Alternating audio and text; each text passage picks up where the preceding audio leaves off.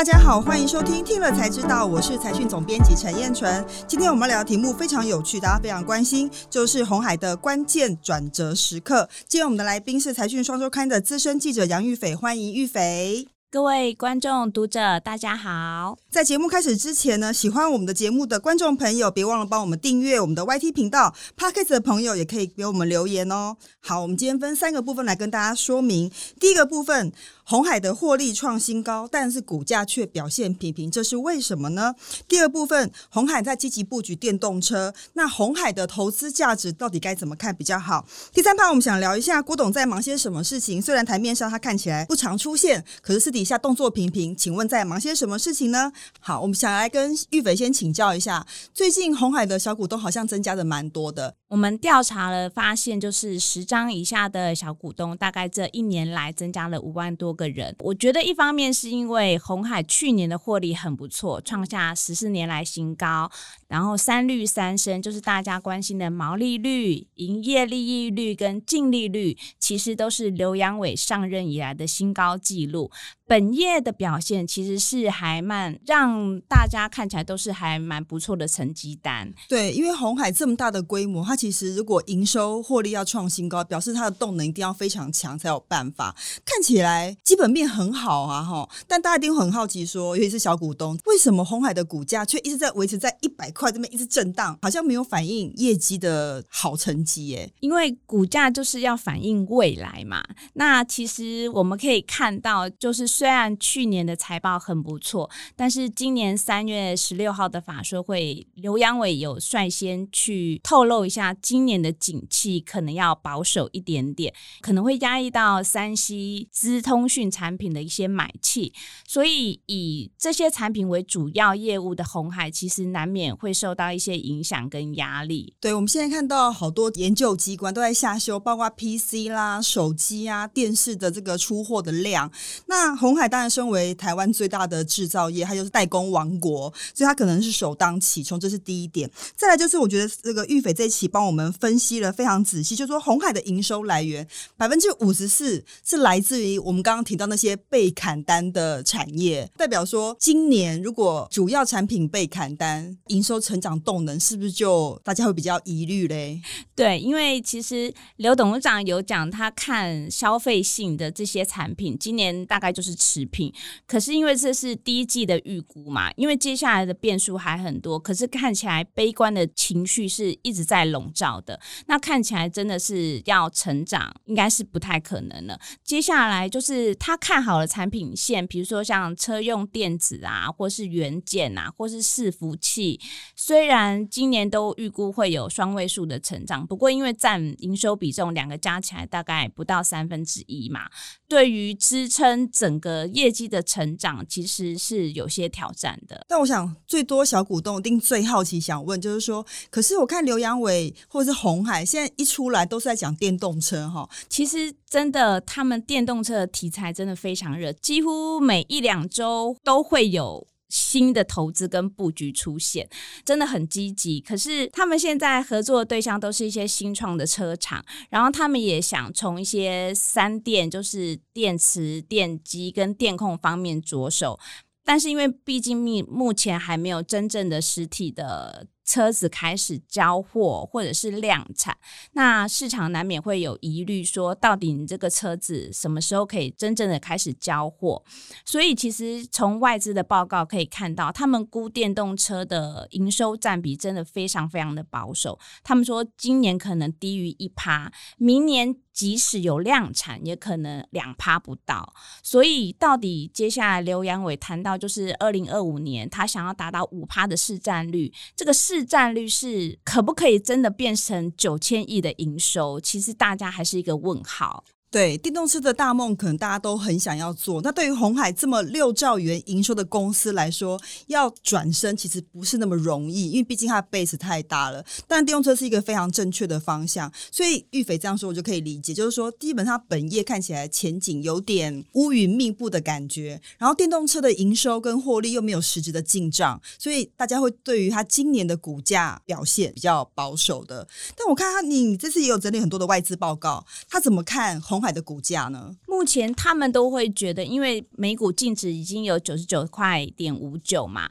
那股价净值比只有一倍多。其实多数的外资都觉得，其实以现在的估值来看，是在相对的历史合理的位置。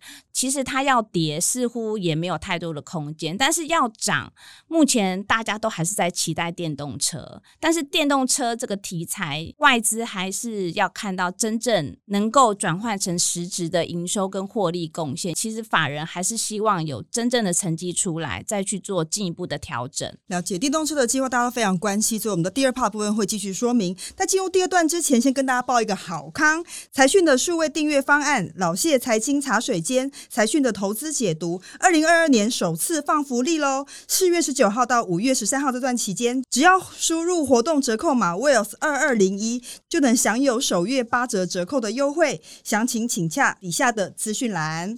好，那我们就回来进入第二 part 最关键的红海转型关键，就是电动车。电动车我们可以看到，就像刚刚玉肥讲的，他现在动辄出来一定讲电动车这个题材，大家所有的投资人、法人都关心这个话题。那这次我其实我们也整理了非常多红海这十几年来的电动车布局情况，玉肥帮我们分析一下。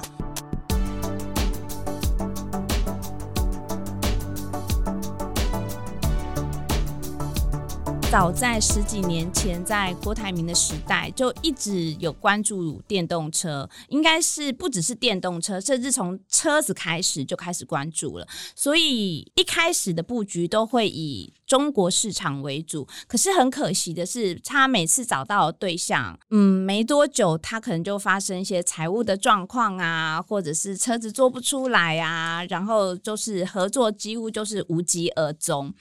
到最后呢，他还是没有办法造车，但是他的确有练兵出一些汽车的相关的零组件，但是真正要走上最后造车这条路，其实一直都没有达成。好不容易到了刘阳伟这个时代，就是有玉龙，因为他们。看到玉龙这个团队非常的棒，所以决定要把它接收下来，成立了红华先进。所以他们现在这个两个团队，希望可以延续之前玉龙造车的一些基本功啊，然后看可不可以顺势的打进到电动车的市场。但我看玉斐他在内文面有提到说，其实红海的造车的计划，其实采取的可能是一种轻资产的逻辑，代表他可能不会砸大钱去盖生产基地。那他是怎么做到这件事情啊？他现在就是，比如说在美国，他就是买到那个 Lost Town 的俄亥俄州的厂。那以后他会以这个厂去生产，可能是 Lost Town 的电动皮卡，或是接下来他要生产 Fisker 的那个电动修旅。他是直接买厂的方式，这个部分就可以降低他的资产投资。然后接下来像在泰国啊，或是阿拉伯，他都是用当地的大咖级的企业，他们采取合资的方式，因为。因为其实我们发现啊，他今年三加三啊，就是他的转型策略，资本支出才一百五十亿，其实占他全年至少可能有接近千亿水准来看，其实比重并不高。所以其实他在电动车的重资产的投资，他是还蛮谨慎的。对，因为过去红海是代工帝王嘛，所以他当然是要花很多的钱在做生产设备的投资。他现在看起来他在电动车的同时，他可能做一些呃策略上的调整，这包括他其实这几年来。投资非常多的软体公司、AI 公司，因为大家都知道说电动车最重要的其实是那个软体的部分。那这个部分它的投资进度是怎么样？就是像之前他们讲的，就是未来电动车时代是软体定义硬体嘛，所以他们现在加强就是投资一些新创，然后本身自己透过自己的研发团队也有去开发一些软体的一些功能，希望未来比如说尤其是在智慧座舱的部分，他们现在有跟那。个全球第四大的车厂 sellantis 有合资，希望在这个部分可以慢慢的打进去，甚至是到一线车厂的供应链上。因为未来电动车可能只要透过软体的更新，其实可以让这一台电动车的附加价值更显现出来。就等于是更智慧化的方向发展。但我觉得一个东西很有趣的观察，就是说，因为之前他们合组了 M I H 嘛，那到之前很多策略联盟的厂商一起进来，那之前还加入了丰田，大家想说，哎，有没有可能红海帮丰田造车呢？好，另外一个我想问玉肥，就是那到底 Apple Car 什么时候会？因为大家最期待就是红海可以帮 Apple Car 造车嘛，所以这个丰田跟 Apple Car 这个一定要帮我们解答一下疑惑。其实，因为现在 M I 学会已经有两千三百多家了，其实来自全球各地都有。他们希望可以在三电系统先着手。造车的部分其实还是玉龙是强项，那丰田的部分他们是希望透过车电系统去打入，因为毕竟丰田是全球第一大的车厂，丰田在全球各地都有自己的制造工厂，它不可能放掉这些车厂不去做电动车。了解，好吧，那这样丰田看起来可能合作有点机会，但红海造车可能几率真的蛮低的。那 Apple Car 呢？Apple Car 就是一直有听说，然后三不五时就会出现在媒体。的报道上面，但是据一些供应链的透露，听说应该是没有要做这件事情哦。好，现在目前没有进度就对，但事实上需要代工的厂商还有很多新创公司，不止 Apple Car 啦，所以我们还是可以慢慢的期待红海在电动车领域里面的进程，或许不会一下子就立即开花结果，但我们相信经过两三年的布局之后，我们可以呃慢慢的期待这一件事情。哈，好，接下来我们想进入第三个部分，这个红海的创办人。人郭台铭哈，对，虽然他最近比较不在台面上火药，但是他私底下还是非常多的布局动作。我们想知道，请问郭董在忙些什么事情？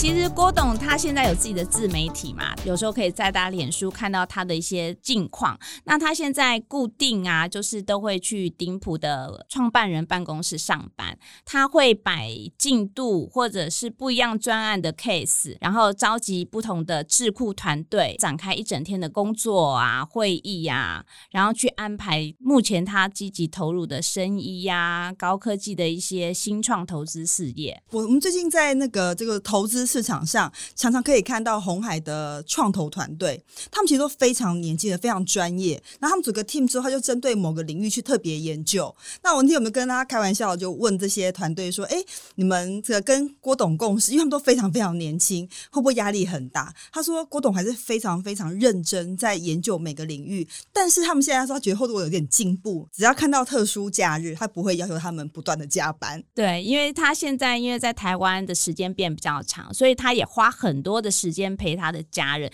以前可能三不五时听到就是某某某啊被扣去郭董的家开会之类的，现在这样的情况有比较少一点了。看起来就是郭董退休之后，家庭生活也过得很开心，然后创投事业也让他很忙。对，因为大家最好奇就是郭董会出来选总统吗？他现在虽然在生意领域里面好像做的很有兴趣，但大家最好奇这件事情，哎，他是怎么回答？他最近就会很尴尬，一直笑笑笑啊，然后说大家想太多了。那他也没有否认的意思吗？嗯，不过从目前来看，如果二零二四要选的话，今年都已经二零二二了，那如果他要选的话，是应该要更积极表态一下，会比较好一点。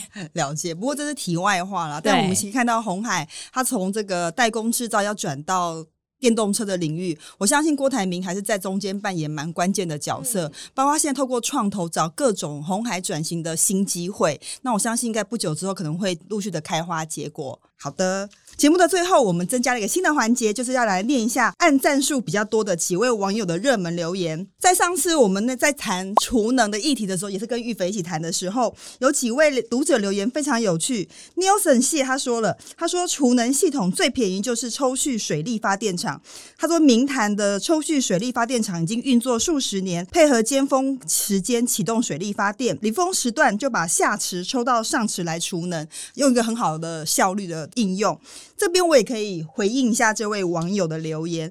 上次我们在跟那个台电前总经理聊天的时候，他说在农业里面啊，小水力发电其实是一个非常呃有效率的发电方法。但是之前他们在推动的时候碰到一个问题，什么问题呢？就是当钢价价格暴涨的时候，它那个水闸门因为是钢板做的就被偷走了，所以就变得不能做，因为你还要花更多钱去做监视，不合符合效率。但是我觉得现在时间时空环境不太一样，现在很多监控机制啦。所以其实这个网友提出这个水力发电的这个概念，或许以后我们在农田里面可以用小水力发电的概念继续来应用，搞不好也是一个不错的解决方案。好，第二位网友是 M F 杨，这个杨。先生还小姐不太知道，他说太好了，用电少的时候可以储能备能，尖峰的时候可以放出来必须要的运转。感谢您的留言，这个刚好非常符合我们的文章的调性。另外一位网友 Can Two 他说，每天发的电当天就用完了，根本无电可除啊，这怎么用呢？好，这个就要问这个玉斐这位专家了。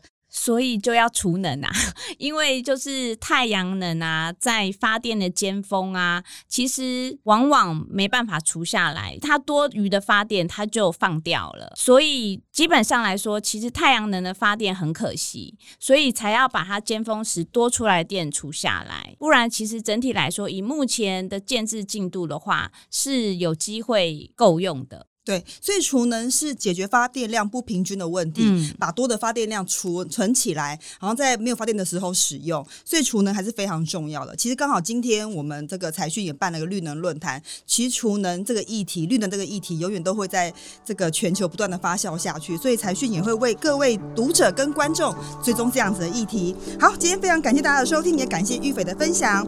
YT 的观众，请别忘了帮我们订阅、按赞以及分享。听 Podcast 的朋友可以给我们五颗星，也可以留。留言哦谢谢大家拜拜。拜拜。